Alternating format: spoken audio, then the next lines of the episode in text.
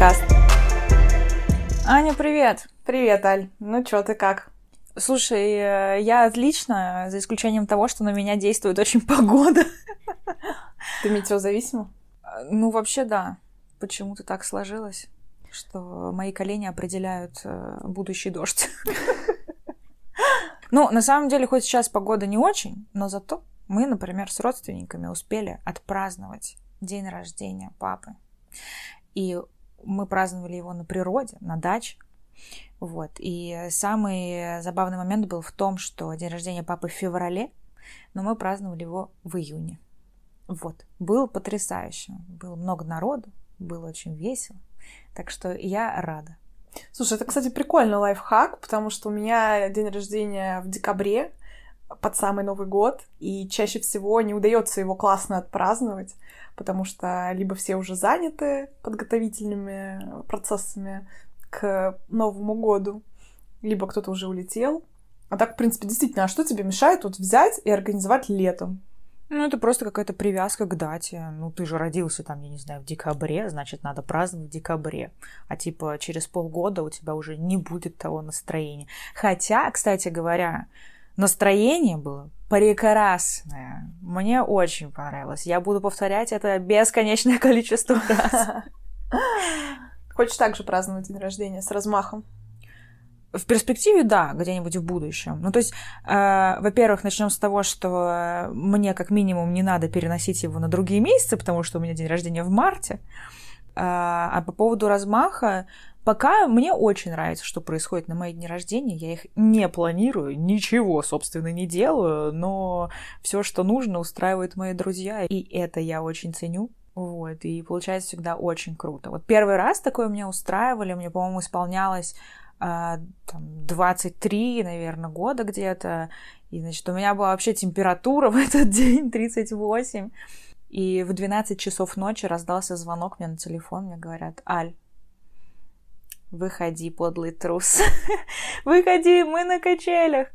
Вот, я открываю дверь, а там стоит подарочный пакет с шариком и инструкция, что надо делать. И они мне устроили квест. И, значит, я проходила квест э, поздно ночью по всему двору своему, исполняя разные задания. И в конце меня ожидал прекрасный салют, а потом еще ночной боулинг. Класс, вот, вот это романтик. Да. Ну, короче, пока вот такого размаха, как у папы, наверное, я не хочу, потому что все должно быть по нарастающей. Ну, то есть, если я уже устрою огромный какой-то праздник, то потом его будет трудно переплюнуть, знаете ли. Ну да. Вот, а мне хочется, чтобы эмоции были всегда, и всегда были эмоции из серии «Вау, такого никогда у меня не было, это супер». Вот. Ну, чтобы вы понимали, папа устроил праздник там на 60 человек на открытом воздухе. Они там сами выступали с танцами, у меня родители танцами занимаются, и вот они специально ставили номера, ведущие там у них были тоже из их коллектива. Значит, кто-то читал стихи, кто-то просто танцевал. Я вот пела, например. И вот пока я пела, значит, там тоже танцевали. И, ну, там, конечно, были какие-то конкурсы, но круто то, что конкурсы были не вот эти вот э, «попади, не знаю, там, э, ручкой в бутылку» или как это, да, а, ну, какие-то интересные тоже тематические конкурсы, и все хотели в них участвовать, и большое спасибо за это гостям, потому что они были очень активными. Это залог успеха праздника, когда все гости настроены на то, чтобы потусить. В общем, по размаху у вас э, покруче, чем некоторые свадьбы получилось. Да, но у меня папа просто такой человек, вот он любит, если праздник, то праздник, вот если он хочет потусить, то он тусит. Слава богу, что он может себе это позволить, слава богу, что у него есть запал на это все. Я безумно горжусь своими родителями за то, что они вообще э, готовы это все организовывать и вот так вот проводить время. Это вообще офигенно я кому не расскажу, все удивляются и не верят в то, что такое вообще возможно. А когда я показываю видосы с танцующими родителями, это вообще приводит всех в дикий восторг, и они говорят, все, мы тоже хотим что-нибудь такое. Но обычно у всех на этом и заканчивается.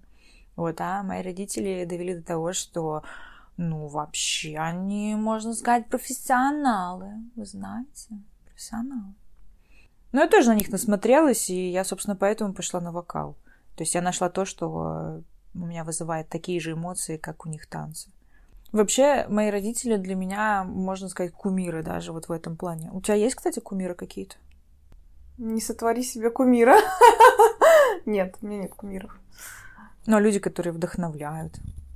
Ну, очень сложно сказать. Конечно, есть люди, на которых смотришь и подчерпываешь от них какие-то моменты. Например, не знаю, человек, который там не сдается, гнет свою линию, там пытается что-то создать. Ну, слушай, ладно, ты очень часто говоришь про Митрошину. Чем она, например, для тебя так хороша? Тем, что она, в общем-то, и пропагандирует в своем блоге дисциплиной, трудолюбием. Я не знаю, насколько это искренне, а, насколько это продуманный образ или это действительно она сама, как бы она для меня не является кумиром, я ее там не, не боготворю и не хочу быть там на нее похожей, а я просто вот опять же от нее, например, подчерпываю именно моменты, связанные с дисциплиной. Мне нравится то, что она говорит про то, что а, любые вещи даются регулярными усилиями и регулярным трудом.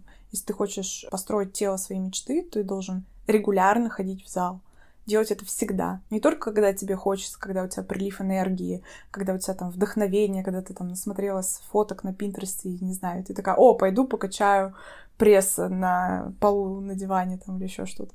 А должна быть система. Мне, в принципе, очень нравятся, импонируют такие люди, которые систематичные трудяги. Я их очень уважаю.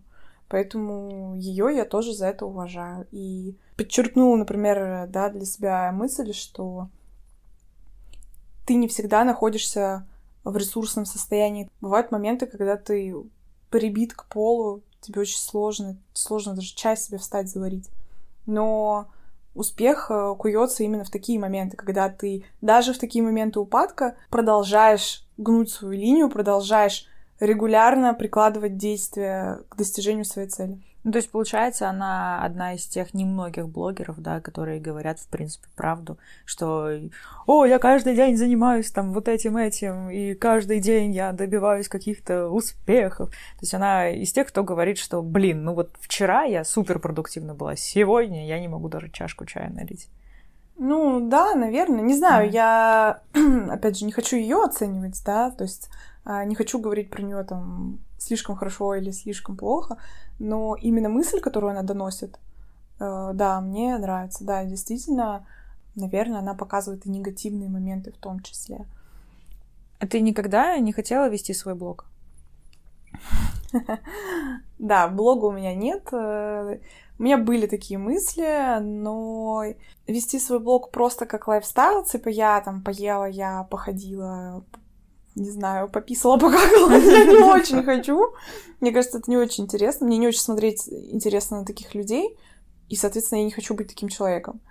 А, но если именно доносить какую-то мысль, то да, может быть, я бы хотела. А про что бы ты хотела вообще рассказывать? Ну, то есть вот я знаю, что у тебя есть хобби там в виде цветов, например, да. Я знаю, что ты прекрасно разбираешься в каких-то бизнес-процессах, и ты вообще бизнес-аналитик, всякие фин-модели там делать умеешь, да. Вот о чем бы ты хотела приблизительно, да, говорить? Или, может быть, ты перемежать какие-то темы хотела бы? Слушай, о цветах э, я бы точно не хотела рассказывать. Вообще неинтересно. Я очень часто слышу от друзей, ну, ты же этим так увлекаешься, ну, давай ты можешь начать рассказывать про это. Потому что в русскоязычной среде очень мало блогеров, которые бы рассказывали про техническую сторону вопроса.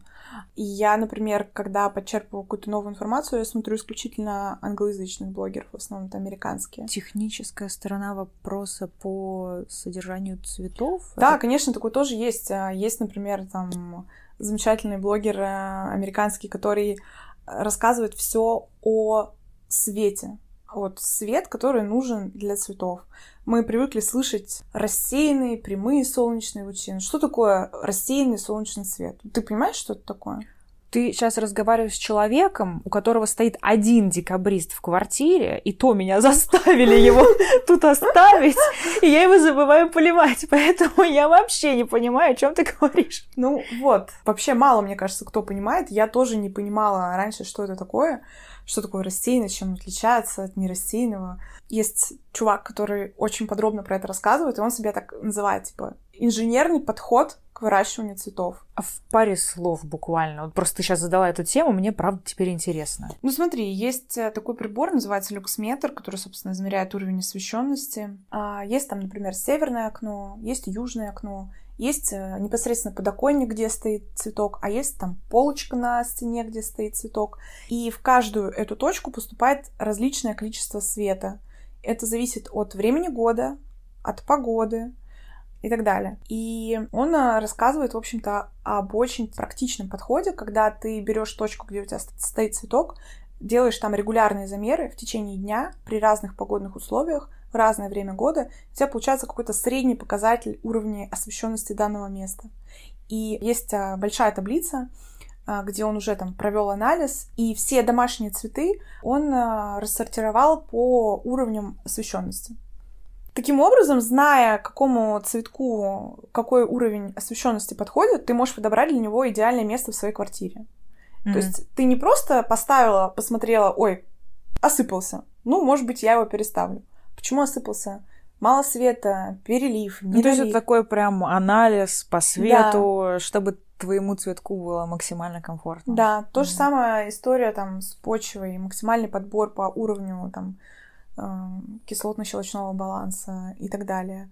А, полив, я, например, использую измеритель влажности почвы. Для тех, кому будет интересно, мы оставим ссылочки на аккаунты вот этих вот знатоков, так сказать, да, цветов.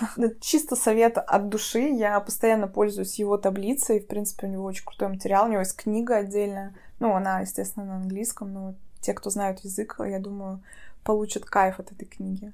Вот. Ну, если что, у нас есть Google Translate, Google. Да, который всем поможет. Ну и вот э, я в русскоязычной среде я не видела такого классного подхода. Есть очень много хороших э, девочек, мальчиков, на которых я подписана в том числе, которые более-менее делают какой-то интересный контент, но это не структурировано, это не настолько технично, да, это не настолько полезно, как мне кажется. Угу. Вот. Но я бы не хотела этим заниматься.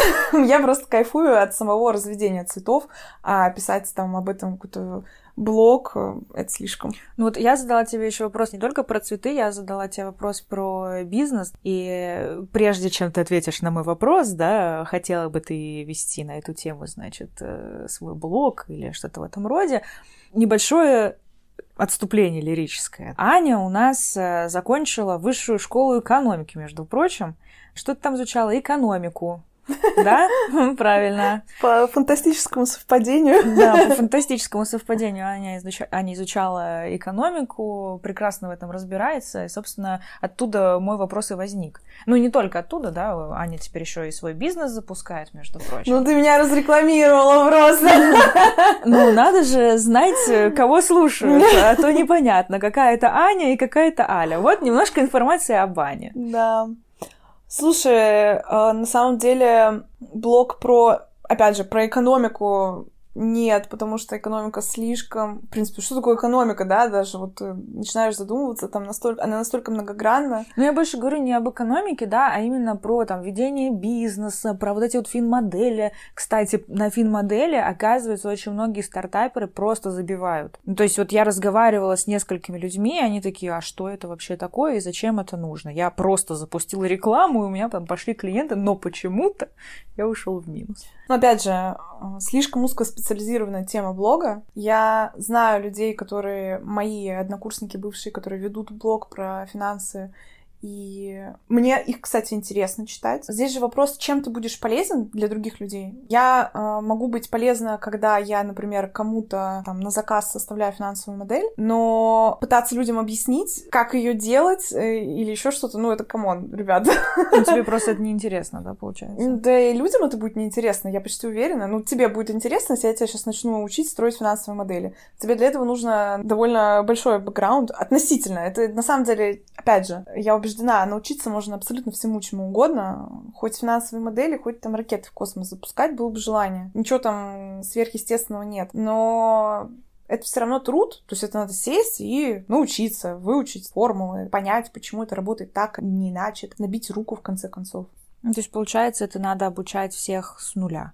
Ну, ну да, да просто людям это будет неинтересно. Ну, то есть это очень узкая специальность. Это все равно, что инженер будет э, рассказывать, как спроектировать здание с учетом его, там, не знаю, сейсмостойкости условно. Ну, ты такой говоришь, блин, я просто хочу, чтобы оно было сейсмостойкое, и все, просто чтобы оно не упало, как бы ты мне oh это God. сделай, пожалуйста. Ну, то есть, если, не знаю, в своем бизнесе мне нужно, чтобы у меня был маркетинг, да, развивался, mm-hmm. я не буду самостоятельно сидеть и изучать все в SMM, таргетинге и так далее, да я найду себе человека, который в этом профессионал. Э, у меня вот появился вопрос. Ты как человек, который, собственно, создает сейчас, да, свой бизнес, начинает все с нуля, как ты вообще решилась набирать команду? Ну, то есть в один день тебе пришла классная идея, ты поняла, кто тебе нужен, что тебе нужно сделать для того, чтобы, собственно, запустить этот бизнес, да?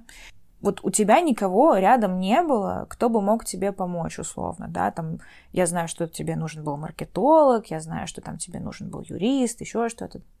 Почему ты решение приняла не сама это, например, изучать, а найти вот специалистов решила? Потому что, на мой взгляд, это единственный правильный путь. Я не смогу стать крутым а, профессиональным а, юристом, например, да, изучив просто какие-то материалы. Я не смогу разобраться там в тех части Точнее, я смогу, но я сделаю это очень на посредственном уровне. Для того, чтобы стать в этом реальным профессионалом, нужны годы. Люди не зря получают большие зарплаты да, за собственные знания, за собственный опыт, работая там в крупных компаниях.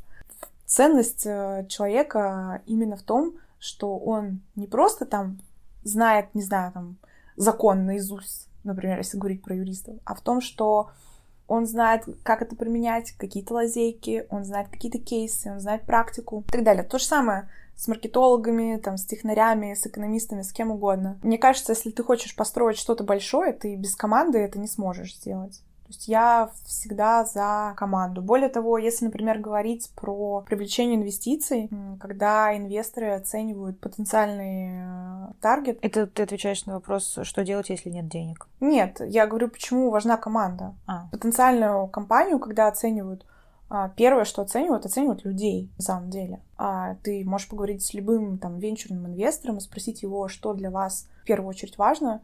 Ответ будет один — команда команда важнее всех, потому что именно люди делают бизнес-проект. Идея может быть бесконечно крутая, но если нет команды, которая сможет это реализовать, то, в общем-то, эта идея ничего не стоит. Mm-hmm. Поэтому я абсолютно уверена, что люди — это самое главное. Mm-hmm. Мне очень больно смотреть на то, например, как многие компании раскидываются людьми. Ну, например, мы сами с этим часто сталкивались, когда там в компании просто говорят, ну, тебе что-то не нравится, вали отсюда. Мы новых найдем. Незаменимых нет.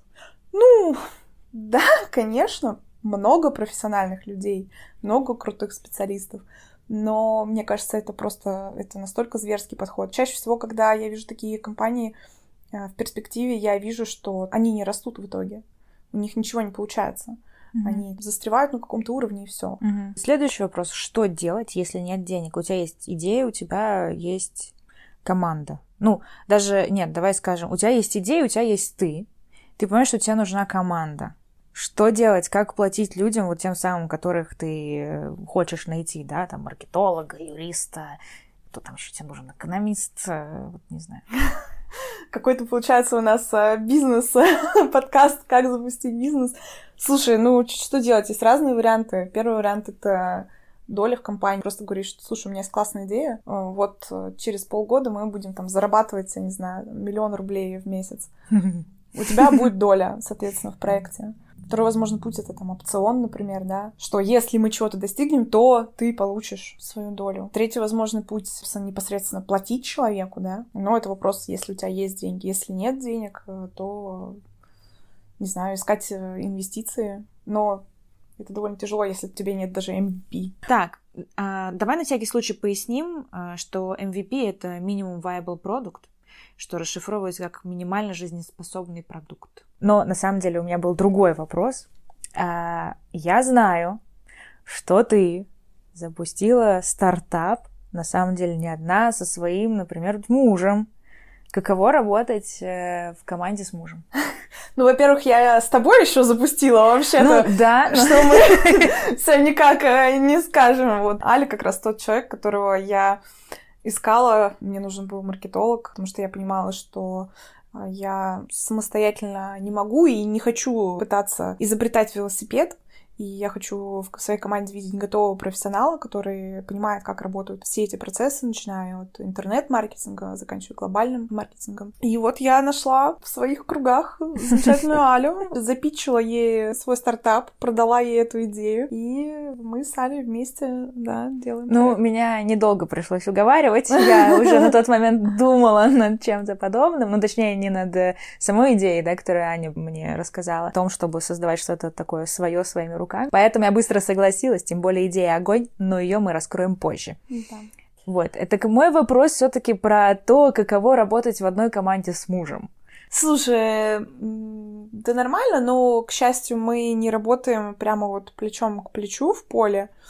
А, муж выполняет э, именно роль э, юридического департамента, поскольку он по профессии юрист что очень сильно нас выручает, потому что на самом деле юридическая сторона вопроса это то, на что часто забивают в стартапах, таких непрофессиональных, скажем так, стартапах. А, а грамотно сделанная документация с самого начала очень сильно спасает э, жопу потом. Ну, это понятно. Я именно вот про взаимоотношения. Ну, то есть, как бы. Слушай, ну нормально, потому это? что мы как бы не делаем ничего такого прямо вот бок о бок. Он отвечает чисто за юридическую часть, поэтому а, мы с ним особо здесь не пересекаемся. Ну, короче, у вас есть вот это вот распределение обязанностей, да, которые да, не я, я делаю там свою часть, поэтому угу в общем-то, никаких проблем. Так же, как и у нас с тобой, в общем-то, нет проблем в плане того, что мы с тобой подруги. А вот ты не боялась вообще вот это все начинать со своими знакомыми, друзьями, с мужем? То есть столько всяких историй, да, когда вот хочешь, как, как это есть фраза, хочешь перестать дружить, возьми в долг у друга, или как там это говорится? Да. Да, вот это не та же самая история. Ну, то есть ты не боялась, что это может быть. Да, слушай, да, на самом деле боялась. До сих пор боюсь. Иногда. Нет, на самом деле, да, действительно, это стрёмно, потому что историй огромное количество. Но, с другой стороны, я всегда пытаюсь смотреть на это критически, потому что в то же время огромное количество историй, не знаю, распавшихся браков, предательств э, там, со стороны родственников, когда они друг другу глотки грызут там, за наследство, условно. А, там, между друзей, когда один настолько сильно завидует э, другому человеку, что просто дружба разрушается. В общем, столько может случиться херовых ситуаций, что, ну, знаешь, волков боятся в лес не ходить. Вау, мы прям на фразеологизмы перешли. Осталось, знаешь, вот эти вот... Зачем нас учили латынь в школе, да? Да. Вот пераспера дастра. Во-во, да-да-да. Тут это не в кассу, конечно, но... Ну почему? Это можно сказать про наш путь через тернии к звездам. Мы прям идем усиленно. А тебе не было стрёмно вот со мной? Вот я пришла к тебе, подруга, да, и говорю такая, а погнали делать бизнес. У тебя были какие-то мысли, сомнения, что типа нет, с подругой что-то не хочется? Сомнений не было. Почему? Потому что, во-первых, мне безумно понравилась идея, и я была готова в нее влезть просто руками, ногами и всем, чем там ко мне еще прилагается.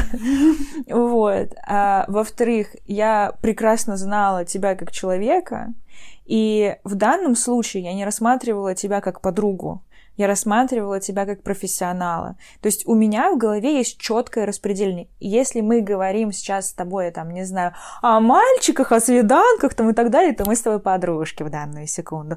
Если мы с тобой говорим про бизнес, да, про стартап, mm-hmm то в первую очередь мы коллеги. То есть у меня в этом плане нет проблем с разделением. И когда ты мне рассказывала про бизнес, я тебя слушала не как подругу, а как mm-hmm. партнера будущего, mm-hmm. как человека, коллегу, который, да, мне предлагает работу и классную идею. И я прекрасно знала твой опыт работы, я прекрасно знала твое отношение к ней. И более того, я была уверена в себе в плане как в человеке, который профессионал. Mm-hmm. То есть я умею и управлять, и подчиняться, и делегировать. То есть я обеим нам очень доверяла именно как работникам. Mm-hmm. Поэтому у меня вопроса вообще не стояло. Я на самом деле не сразу поняла, что мне нужен человек-маркетолог именно в команду. А, был человек, а, отвечающий за техническую сторону вопроса. И я в первую очередь кинулась искать именно его, именно вот технаря, потому что я понимала, что мне очень сильно не хватает, в принципе, понимания.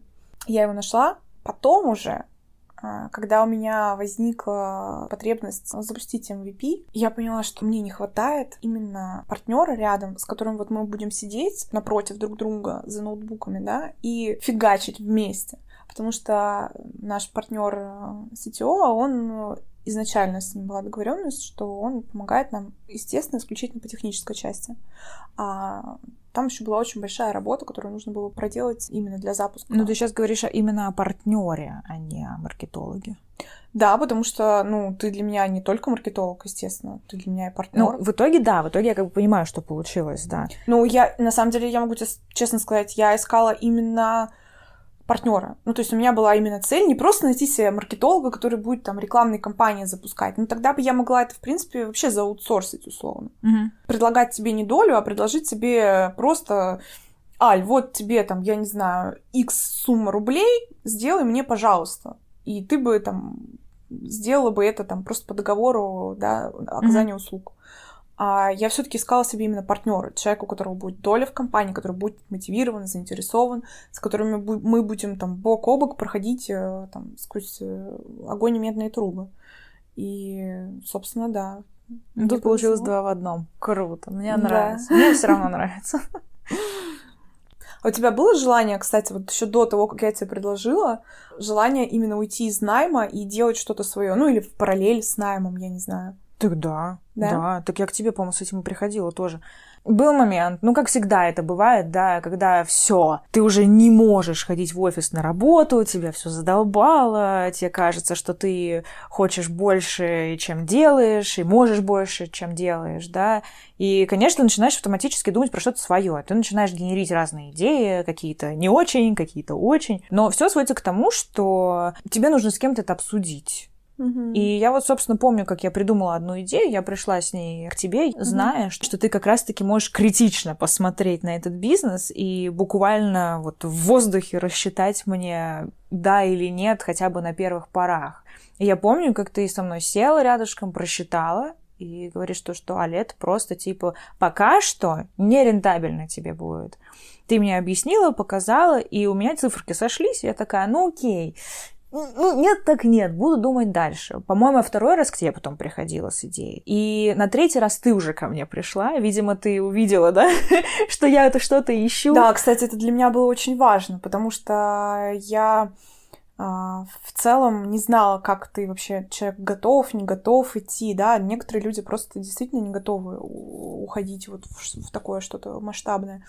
Когда ты мне сказала, что вот ты пытаешься что-то придумать, что-то создать, у тебя есть идеи, да, пускай они э, финансово оказались а, нерентабельны, но все равно, да, видно, что человек прям вот... вот ну, я вот... прям тогда была на пике размышлений вот каких-то бизнесов, каких-то проектов, вот, поэтому, да, да, я искала, я думала, что-то постаралась сделать. Это Меня правда. это прям, я помню, тогда переключила. Я прям такая сидела, думаю, блин, ведь Аля же, она же маркетолог, так она еще и хочет, так это же, это же, это же матч. Помнишь, мы с тобой за несколько месяцев до этого а, встретились, я тебя очень подробно расспрашивала про то, как работает таргетинг вообще. Да, да, а, да. Мы сидели в кафе, я очень беспалевно Алю расспрашивала, говорю, Аль, так, а расскажи, а вот это что, а вот тут, а там... А я, как человек, который привык, что мне задают дофига вопросов про эту тему, я уже спокойно сидела, просто отвечала, просто что-то рассказывала, там, объясняла. И, опять же, да, Мне часто, правда, задают эти вопросы, даже люди, которые не заинтересованы в этой теме. Слушай, Просто ну, потому что, ну, видимо, редко встречают специалистов там. Или... Ну, естественно, плюс, мне кажется, таргетинг еще такая история, что очень много кто в этом заинтересован. То есть таргетинг используют абсолютно все, кто ведут там свои страницы в Инстаграме, а в Инстаграме ведут страницы там, начиная от лайфстайл-блогеров, заканчивая там крупными магазинами. Ну, кстати, интересно то, что почти все клиенты, а, вот 70% клиентов, которых я веду, да, они все пришли по связям. То есть я кому-то что-то рассказала, угу. буквально там пару слов даже сказала, и мне от них пришли люди, сказав то, что, господи, мы наконец-то нашли. Угу. Поэтому я очень спокойно рассказываю, я уже не задаюсь вопросом, зачем они меня спрашивают, почему они со мной об этом разговаривают. Да-да, я просто отвечаю, я уже ни о чем не думаю. Слушай, а вот ну мы начали с того, что ты меня спросила, не хотела ли бы я вести свой блог. Угу а ты бы не хотела вести свой блог, например, про таргетинг? Ведь это как раз тема просто горячий пирожок, в отличие там, от финансовых моделей или цветов. Таргетинг реально всем интересен. Слушай, ну, во-первых, да, я сапожник без сапог, у меня нет своего блога, и я бы не хотела вести блог про таргетинг. Почему? Потому что это очень, на самом деле, узкая э, специализация, и если о ней говорить, то говорить надо интересно. Надо рассказывать много кейсов, надо много всего mm-hmm. там как-то интересно формулировать, как-то интересно преподносить. Ну, у меня очень жесткая профдеформация. Я очень мало сижу в социальных сетях, я очень мало смотрю, вообще замечаю даже рекламу, я ее не замечаю уже. Вот, то есть если мне нужна насмотренность, я специально захожу и специально выискиваю, заставляя себя видеть эту рекламу, да. И если бы я еще вела блог об этом, ну, это просто был бы переизбыток вот этой темы в моей жизни, и меня бы просто, наоборот, начало бы отворачивать mm-hmm. от нее. Но так как мне нравится таргетинг, да, mm-hmm. это все-таки и аналитика, и немножко креативчика, и какие там стратегии ты прописываешь, и оцифровка идет какая-то. То есть это отовсюду, изо всех сфер вот таких вот, да, фундаментальных и нефундаментальных по чуть-чуть. Мне это и нравится. И я не хочу, чтобы меня отвернуло от этой темы. Mm-hmm. Поэтому я не хочу вести блог про таргетинг, но при этом, когда мне задают вопросы, да, мне там в личку пишут или еще что-то, я, конечно, отвечаю. Вот. Ну, а если вести блог, это же, это должна быть какая-то достаточно регулярная тема. У тебя должны быть регулярные посты, у тебя регулярные сторис должны быть, да. Это работа. Это еще одна работа, причем масштабная. Кто бы что ни говорил про блогеров, что это очень легкая задача, mm-hmm. это просто идешь и снимаешь сторис, это просто, ой, красивую фоточку сделал, написал то, что смотрите, какой beautiful sunset, и вообще здесь очень здорово. Нет, это не просто. Uh-huh. Пока ты сделаешь эту красивую фотку, пока ты придумаешь, что написать, а исписываются люди очень быстро. То есть uh-huh. часто бывает такое, что на проекты берутся копирайтеры, и копирайтеры меняются несколько раз в год потому что, правда, люди списываются. А когда ты начинаешь читать в блоге одно и то же, то тебе уже не интересно, поэтому бренды меняют копирайтеров. Вот, ну, короче, суть в том, что uh-huh. я очень боюсь переноситься этой темой и от нее уйти, а я не хочу этого. Если бы я вела блог, я не знаю. Вот я, наверное, из тех людей, которые про лайфстайл что-то вели. Ну, ну ты же решила записывать подкаст. Собственно, ты ко мне пришла и говоришь, Аня, у меня есть классная идея. Подкаст. Погнали. Но это не совсем лайфстайл. Вот что меня больше всего смущает в блогах, это mm-hmm. фотографии. Я тот человек, который, может быть, и любит фоткаться, может быть, и любит выставлять фоточки, видосики и так далее. И то по моему блогу это не скажешь мне все равно очень не нравится процесс, потому что в 90% случаев я получаюсь плохо. Там, где я получилось плохо, я не очень хочу выставлять. А подкаст — это тот самый формат, когда ты вроде разговариваешь, вроде лайфстайл, да, и обсуждаешь совершенно различные темы, но при этом нет картинки. Мне очень нравится. То есть, чтобы вы понимали, я сижу сейчас, там, не знаю, с какой-то гулечкой, дулечкой там на голове, на мне вообще новогодние штанишки пижамные, да, и мне очень комфортно разговаривать. И... Да, ну подожди, ну вначале, когда ты мне сказала, ты вообще мне предлагала версию с видео. Что это было, помутнение у тебя в голове? Да, это, это правда было помутнение. То есть это тот момент, когда я пришла, не совсем обдумав, наверное, до конца идею и все последствия последствия из Мгм. нее. Ну, тем более, я очень люблю YouTube. Мгм. И если я слушаю подкасты, то, опять же, в 90% случаев я смотрю YouTube-подкасты. Вот. Кстати, да, знаешь, я... у меня есть подкасты, которые я там слушаю регулярно уже очень давно, но если я нахожу какой-то новый подкаст, я обязательно гуглю, как выглядит этот человек. Мне очень не хватает Да. Визуальной картинки, просто вот представлять эту говорящую голову, вот как выглядит человек, который вот это говорит, говорит это этим голосом, э, эти мысли и так далее. Да, то есть вот мне тоже это просто очень важно. Ну, я не знаю почему, но мне приятно представлять говорящую голову человека. Да, да, есть, да. э, Возможно, поэтому еще у меня изначально была идея YouTube подкаста. Вот, но потом ты такая, ну, ты, как всегда, раскрыла мне глаза и говоришь то, что, Аль, YouTube подкаст — это продакшн. То есть это не просто поставить камеру, да, GoPro или что-то в этом роде.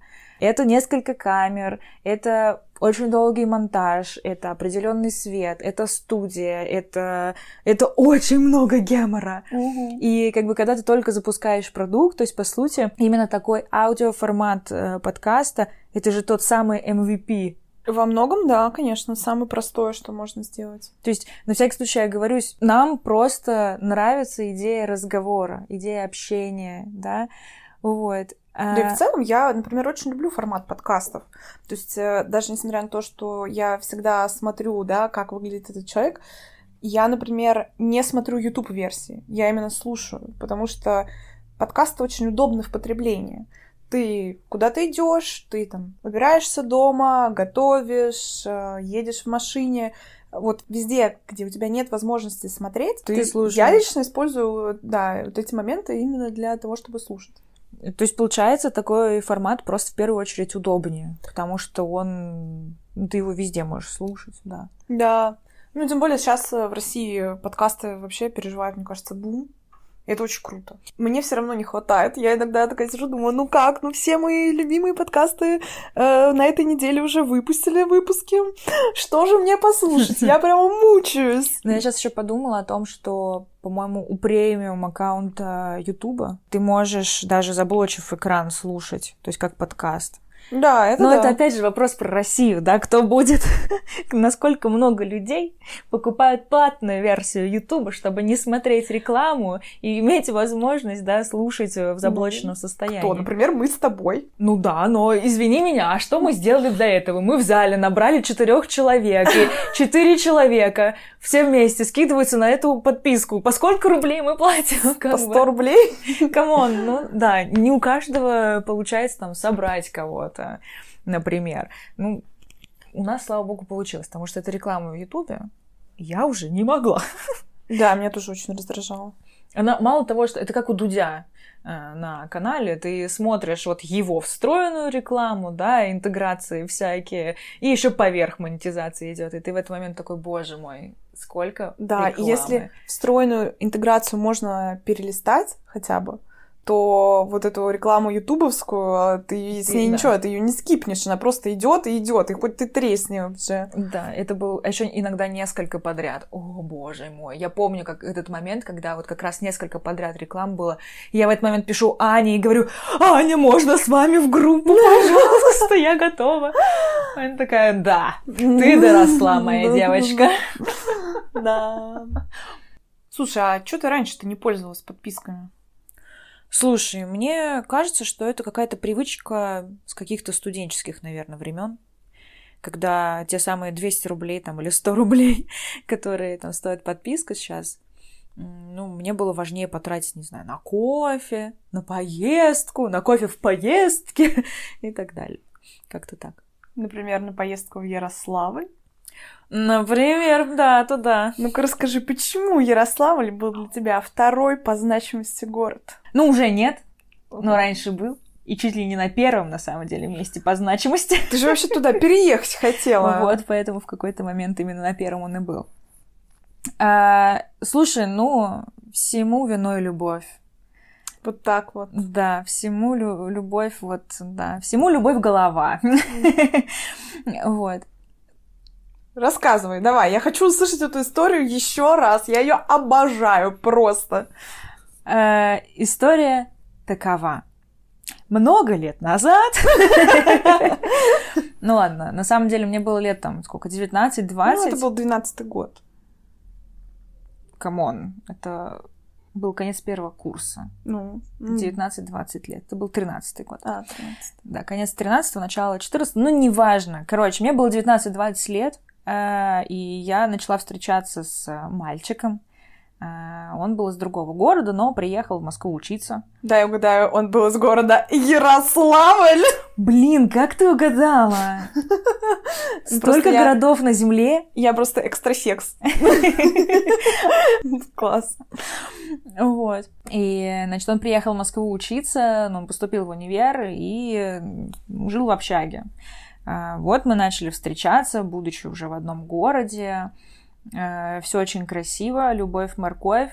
Но в какой-то момент, когда уже значит, отношения начали переходить на какой-то другой уровень, э, он говорит, слушай, вот я скоро универ-то закончу, и, ну, надо как-то решать, что делать, потому что я, наверное, хочу в Ярославль вернуться.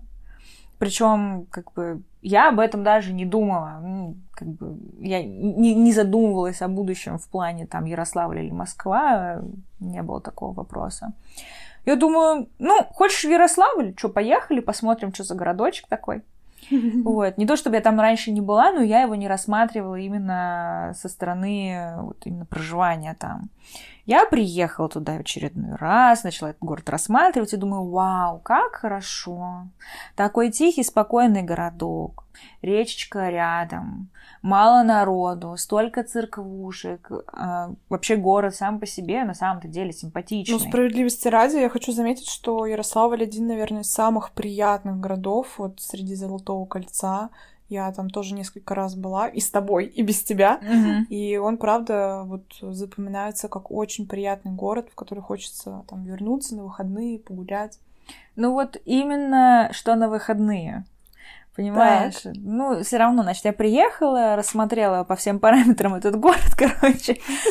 Вот. И ну, надо сказать, что я принимала решение долго. То есть я несколько раз туда съездила, именно посмотреть, э, каково там жить.